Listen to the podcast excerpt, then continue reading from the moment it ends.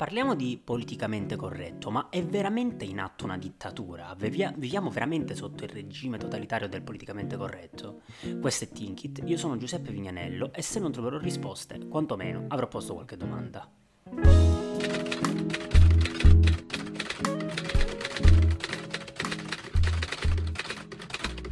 Ormai se ne parla continuamente, è un fenomeno sociale, un atteggiamento sociale di cui si discute ogni giorno. Il politicamente corretto è sempre al centro dei discorsi di tutti, probabilmente anche perché da un po' di anni è al centro dei discorsi in America e noi sappiamo bene che qualunque discorso sia al centro, qualunque argomento sia al centro del dibattito negli Stati Uniti d'America, prima o poi giungerà in Europa e quindi prima o poi giungerà anche nel nostro paese. Però per discutere del politicamente corretto non voglio prendere prendere eh, eventi ed argomenti di anni fa, ma argomenti della strettissima attualità. In particolare vorrei partire da due fatti accaduti proprio questa settimana, due fatti che all'apparenza non sono correlati, ma secondo me hanno molto a che vedere l'uno con l'altro.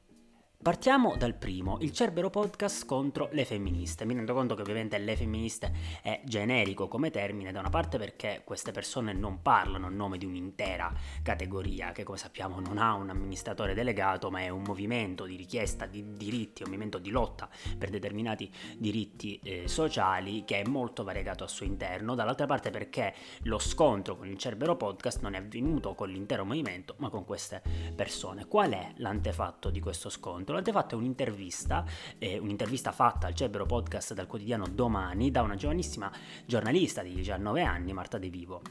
L'intento dell'intervista era informativo, diciamo, informativo nel tentativo di far conoscere a una realtà che probabilmente non aveva eh, idea di chi fosse il Cerbero Podcast e di cosa fosse Twitch, ovvero quella dei lettori del quotidiano eh, Domani, far conoscere appunto una realtà diversa, una realtà che era strettamente correlata nella narrazione dell'intervista intervista con la generazione Z nel suo complesso, sebbene credo che eh, i, tutti e tre i membri del Cerbero Podcast non appartengano alla generazione Z, ma credo siano più tecnicamente millennials. Comunque, in ogni caso, all'interno dell'intervista si è parlato di diversi temi e in particolare di due, perché uno degli argomenti principali era il fatto che il podcast è stato più volte oscurato e nel periodo strettamente vicino e contemporaneo all'intervista era stato oscurato in realtà per quello che era più che altro un bug di Twitch che ha provveduto a riabilitare il podcast in 24 ore. In passato però era stato eh, oscurato per altri motivi, motivi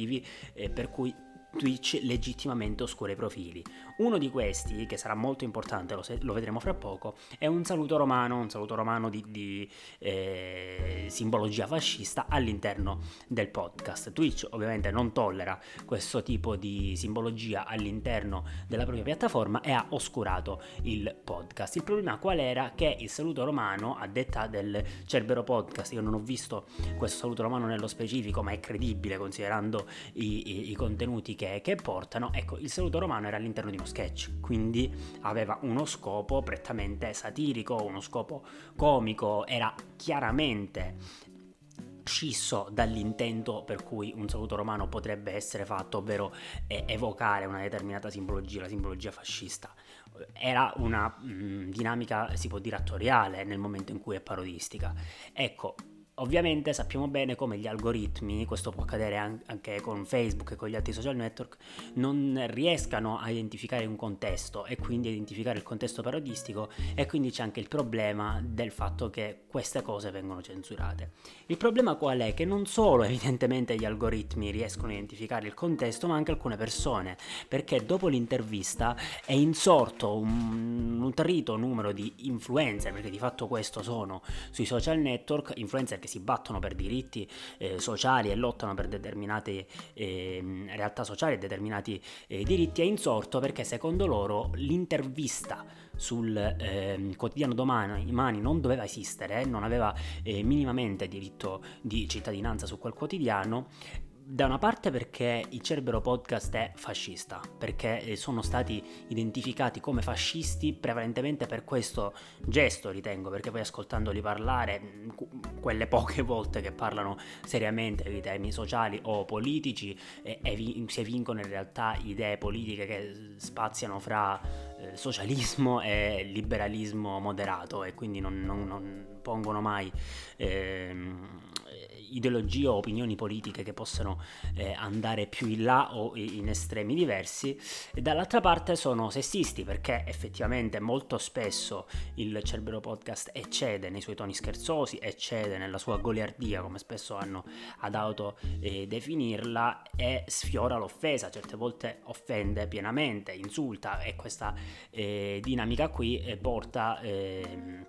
all'accusa di un, di, di, di un, gruppo appunto di, di, individui e inoltre all'interno dell'intervista veniva utilizzata un'espressione che è l'espressione femminismo tossico. Questa espressione poi nel momento in cui il giornale ha ritrattato inserendo all'inizio dell'intervista una piccola nota, un commento del direttore Stefano Felteri, eh, questa espressione non può avere assolutamente diritto di cittadinanza, cito testualmente, all'interno del, del quotidiano. Questo commento è stato inserito dopo la pressione forte di alcune di queste personalità influenti dei social network ehm, che hanno volontariamente pressato e volontariamente invitato il proprio seguito a pressare su, sulla piattaforma di eh, sui social di, di, di, domani affinché venisse rimosso, eh, rimossa l'intervista e questo è stato il compromesso che ha trovato il quotidiano, l'inserimento appunto di una nota che spiegasse all'inizio come eh, non conoscendo bene la realtà di Twitch siano incappati in questo errore, perché l'accusa che veniva mossa al Cerbero Podcast del quotidiano domani che gli aveva fatto l'intervista era appunto di aver commesso un errore, ovvero l'errore di non aver fatto fact checking. La difesa da parte del Cerbero Podcast è che in un'intervista, ed è vero, non serve fact checking perché di fatto chiunque venga intervistato, può essere anche il più spietato degli assassini, si assume pienamente la responsabilità di tutto quello che dice, quindi il fact checking in un'intervista è diciamo relativo sulle opinioni che vengono espresse dal, dall'individuo, poi si può scegliere per linea editoriale di non mandare in onda un... di non mandare, di non pubblicare un, un'intervista, però il fact checking eh, si fa sulle notizie, cioè quindi sulle notizie si fa il fact checking per individuare se ci sono delle falsità, ma su un'intervista è piena responsabilità di chi è stato intervistato l'aver dichiarato una determinata opinione. Anche l'aver dichiarato un fatto falso all'interno di un'intervista è rilevante per chi legge l'intervista. Poi il giornale può esplicitare che quel fatto è falso, però all'interno dell'intervista non ci sono fatti falsi e questo è stato rettificato da Open che ha eh, effettuato il fact checking che era stato richiesto e ha riconosciuto come tutto quello che veniva espresso era nei termini del, dell'opinione. Se proprio bisognava fare fact checking, bisognava farlo sul fatto che l'intervista non si occupava del ban per eh, il saluto romano e per, sul fatto che il saluto romano fosse all'interno di un contesto parodistico e scherzoso. Mm, ora eh, esprimo un attimo un'opinione personale, a me molto di quello che fa il Cerbero Podcast non piace, soprattutto quando eccedono, come dicevo prima, e quando sfiorano e e insultano eh, e offendono o rischiano di offendere. Ma in questo specifico contesto è evidente come se un saluto romano è fatto per scherzo e l'accusa aperta sul saluto romano, l'accusa sia infondata, sia fondata sul nulla. E questo è un argomento importante che tratteremo nella, so- nella seconda parte del podcast. Prima vediamo un attimo di evidenziare il secondo elemento, il secondo fatto. Si tratta di Lupin, la serie di cui abbiamo parlato la settimana scorsa e delle polemichette che c'erano state e che io pensavo, ma a questo punto speravo si fossero completamente estinte con la messa in onda di Lupin, invece non lo sono state perché il Corriere della Sera ha pensato bene di pubblicare un articolo che titolava quanto il politicamente corretto avesse stravolto il, eh, la storia di Lupin, avesse inserito un personaggio nero eh, per eh, non essere appunto tacciato di ehm, negare la diversità all'interno delle proprie eh, rappresentazioni. Bene, ovviamente era una mossa di clickbaiting volontaria perché poi leggendo l'articolo, all'interno dell'articolo l'autore è perfettamente consapevole del fatto che il personaggio rappresentato non è Lupin, del fatto che il personaggio rappresentato non è un erede di Lupin e se proprio dobbiamo dirla tutta, Lupin III è giapponese ma è l'erede di Lupin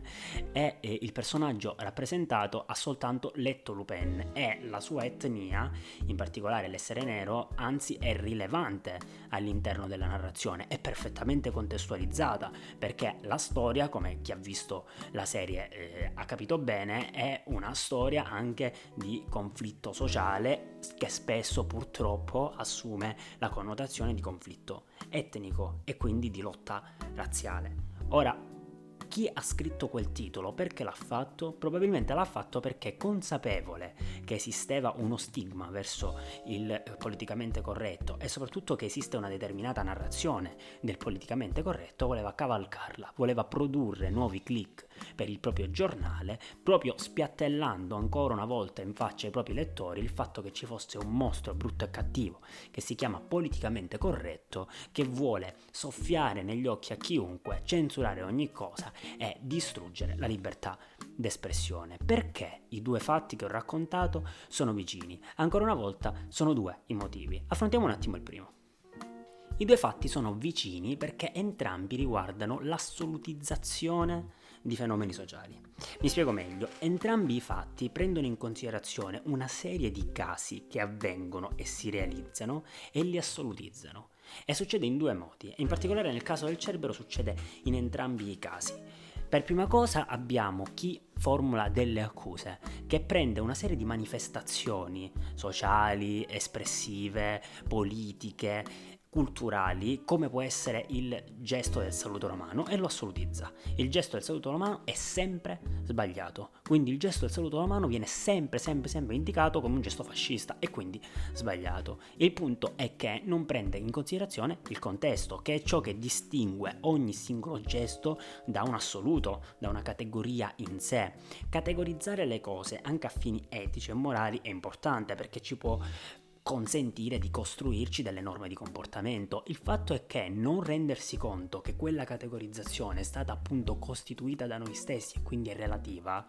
ci porta a attaccare completamente e sempre anche ciò che non dovrebbe essere attaccato, come un saluto romano compiuto come parodia. Era lo stesso fenomeno che era avvenuto su Netflix, quando Netflix aveva deciso di censurare completamente ogni manifestazione della blackface. La blackface, secondo me, è un'altra manifestazione di questi assoluti. La blackface è un altro caso in cui dei, delle manifestazioni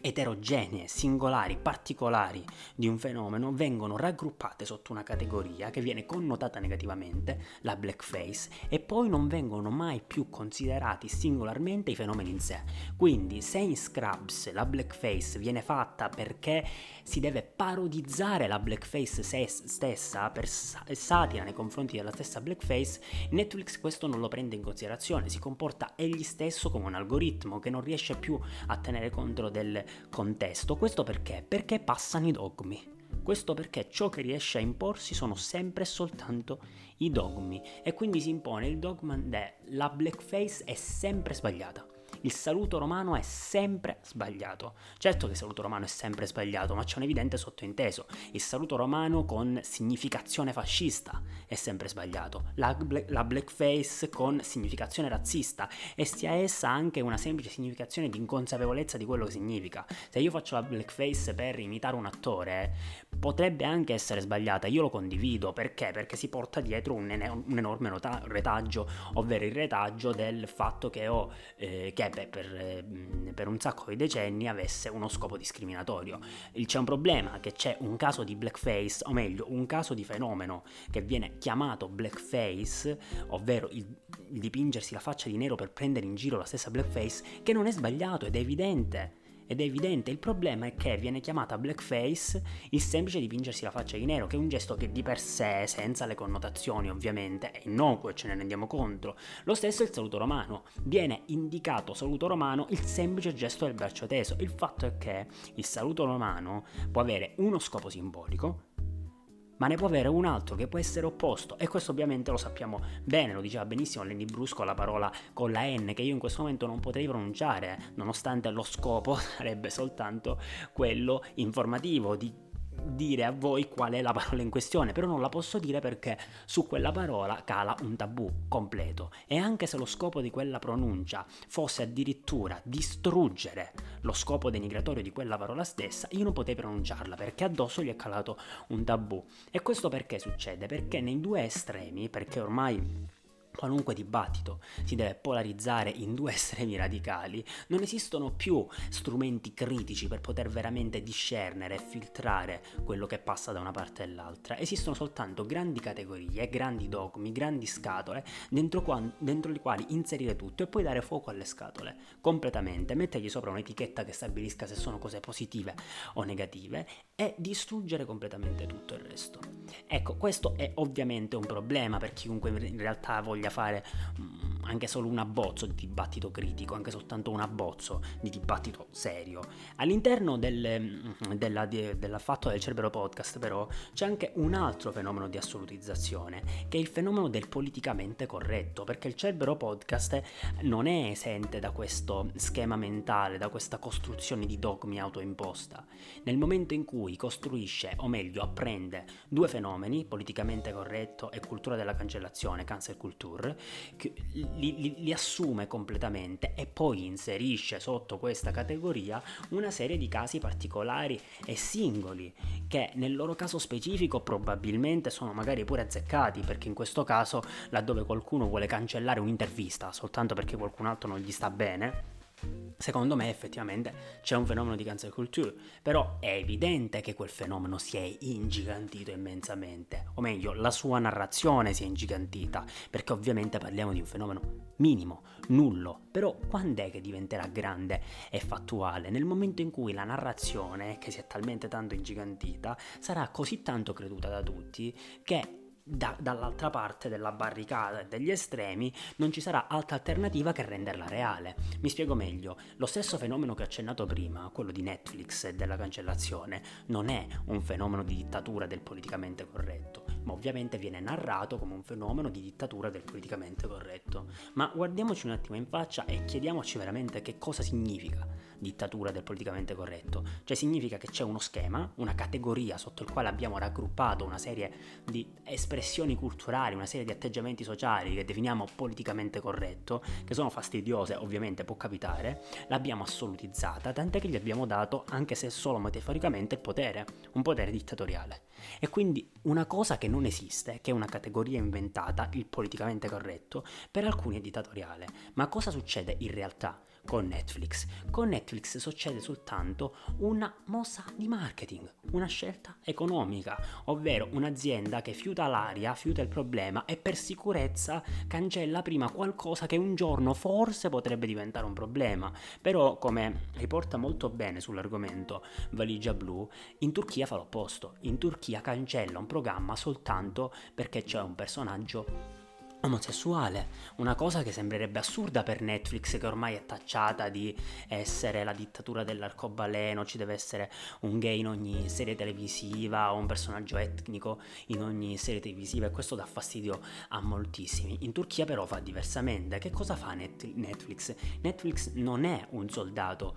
nelle mani del politicamente corretto, Netflix è un'azienda che si adatta alle narrazioni, neanche ai veri fenomeni, a come le cose vengono narrate. Anche tutta la storia di Omero, cancellato dal programma scolastico in America, ne avrete sicuramente sentito parlare, anche quella era niente, era una professoressa che l'ha fatta in una scuola in America. Questa cosa diventa gigante, si gonfia e diventa infinita, ma la stessa questione del Cerbero Podcast, sono pochi, sono poche persone con pochi seguaci ad aver scatenato tutta quella confusione. Non è una dittatura del politicamente corretto, se, semmai è un tenere sotto scacco del politicamente corretto, perché in quel caso sono riusciti a convincere al tal punto domani da dover mettere una nota eh, esplicativa, che è una cosa aberrante per la libertà di, di stampa, perché questo è il vero punto che connette i due fenomeni. Oltre all'assolutizzazione di eh, precetti etici e morali, oltre al radicalizzarsi delle posizioni, al rendere soltanto le posizioni estreme dignitose e quindi chiunque vive in un grigio in mezzo deve spostarsi per forza da una parte o dall'altra, se no può essere attaccato di essere ignavo, eh, può essere eh, disinteressato e attaccato appunto di disinteressarsi, di disinteresse ma se vuole entrare all'interno di un dibattito portando un'opinione non può rimanere nel grigio, sicuramente a un certo punto verrà spinto da una parte o dall'altra della, della, della tifoseria. Oltre a questi due fenomeni ce n'è un terzo, ed è il fenomeno più triste in realtà, che è il fenomeno dei media perché nel dibattito pubblico quotidiano, da bar, da strada, è normale che si, le posizioni si polarizzino. È triste che si polarizzino in estremi così lontani, però è normale perché il dibattito si va a scontrare su due tesi, perché è, ovviamente è costitutivamente molto difficile, molto, molto semplice. I giornali in realtà però avrebbero un altro ruolo, un ruolo critico, un ruolo di opinione serio, e i giornali non lo fanno più. I giornali, nel caso di Lupin, che eh, cavalca imbarazzantemente per un giornale, un quotidiano così importante in Italia come il Corriere della Sera, cavalca in un modo squallido. Squallido, squallido, squallido il politicamente corretto e la narrazione che se ne fa. Quindi non il politicamente corretto, ovvero il dover parlare evitab- eh, inevitabilmente di una minoranza e solo di una minoranza, no, no, la narrazione del politicamente corretto e quindi tutto quell'astio crescente che c'è in determinati ambienti e ormai anche in quella zona di grigio che sta in mezzo. Dall'altra parte, dall'altra parte c'è ovviamente domani il fatto che domani non abbia la benché minima difesa di una sua giovane giornalista, la benché minima difesa della sua linea editoriale, della sua scelta, dell'aver portato un'espressione come femminismo tossico che uno può condividere o non condividere ma non può essere un tabù. Cioè femminismo tossico ovviamente non indica il fatto che tutto il femminismo è tossico, indica l'ipotesi che all'interno del femminismo vi sia una frangia tossica, è vera, non è vera, io non, non, non lo dico che, co- che, cosa ne penso in questione, perché è evidente che la questione è un'altra, che sul piano logico è un'espressione innocua, che ipotizza una frangia tossica all'interno del femminismo, esiste il, po- il pacifismo tossico esiste l'antimafia tossica e se ne può parlare senza che la parola diventi una censura, un tabù e questo non vuol dire la libertà spada tratta, la, la, la, la lotta spada tratta della, alla libertà in difesa della libertà d'espressione che è becera perché molto spesso porta con sé il semplice diritto di insultare. Non è questo, è il diritto di poter dire femminismo tossico che è un'espressione ed è innocua, soprattutto se significa qualcosa, ovvero una frangia del femminismo indicata come tossica. Cioè, quello è il dibattito che non, non ha più ragione di essere. E il problema sono i media. E il problema sono i media, il problema in particolare sono i, i giornali e il livello dell'informazione, perché non ha più eh, minimamente interesse a svolgere un ruolo critico e qualcuno ormai cinicamente dice certo i giornali hanno come unico scopo vendere copie, no, perché i giornali avrebbero come unico scopo vendere copie se non ricevessero fondi pubblici. Se ricevono fondi pubblici i giornali hanno come scopo l'informazione. Perché se no lo scopo della scuola è formare lettori e invece lo scopo della scuola è formare cittadini. E allo stesso modo lo scopo dei giornali è informare i cittadini, fornire opinioni serie e critiche e in quel contesto lì non ci sono fenomeni sociali che tengono, atteggiamenti sociali, dinamiche, estremi, non c'è niente, ci sono colpe di individui specifici che hanno deciso di inseguire un guadagno piuttosto che veramente fare il loro lavoro.